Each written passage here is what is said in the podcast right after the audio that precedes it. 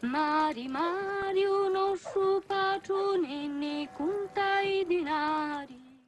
Sabini rica popolo siciliano, portamarreri in tali chiazzi l'orgoglio siciliano. Chi sullo motto sotto la quale gli indipendentisti della Sicilia orientale si incontrarono stamattina a Catania. Durante la riunione promovuta da Trinagri si discutiò di come arrivare alla manifestazione di Lu 30 di marzo, data quando si ricorda lo Vespiro siciliano di Lu 1282. Dopo la riunione di Palermo a dicembre, ora magari gli indipendentisti di Catania e vicinanza desiro la sua adesione. Quanti siciliani, forse magari laureati in storia, non conoscono l'evento più importante della storia siciliana? Ai noi, troppi.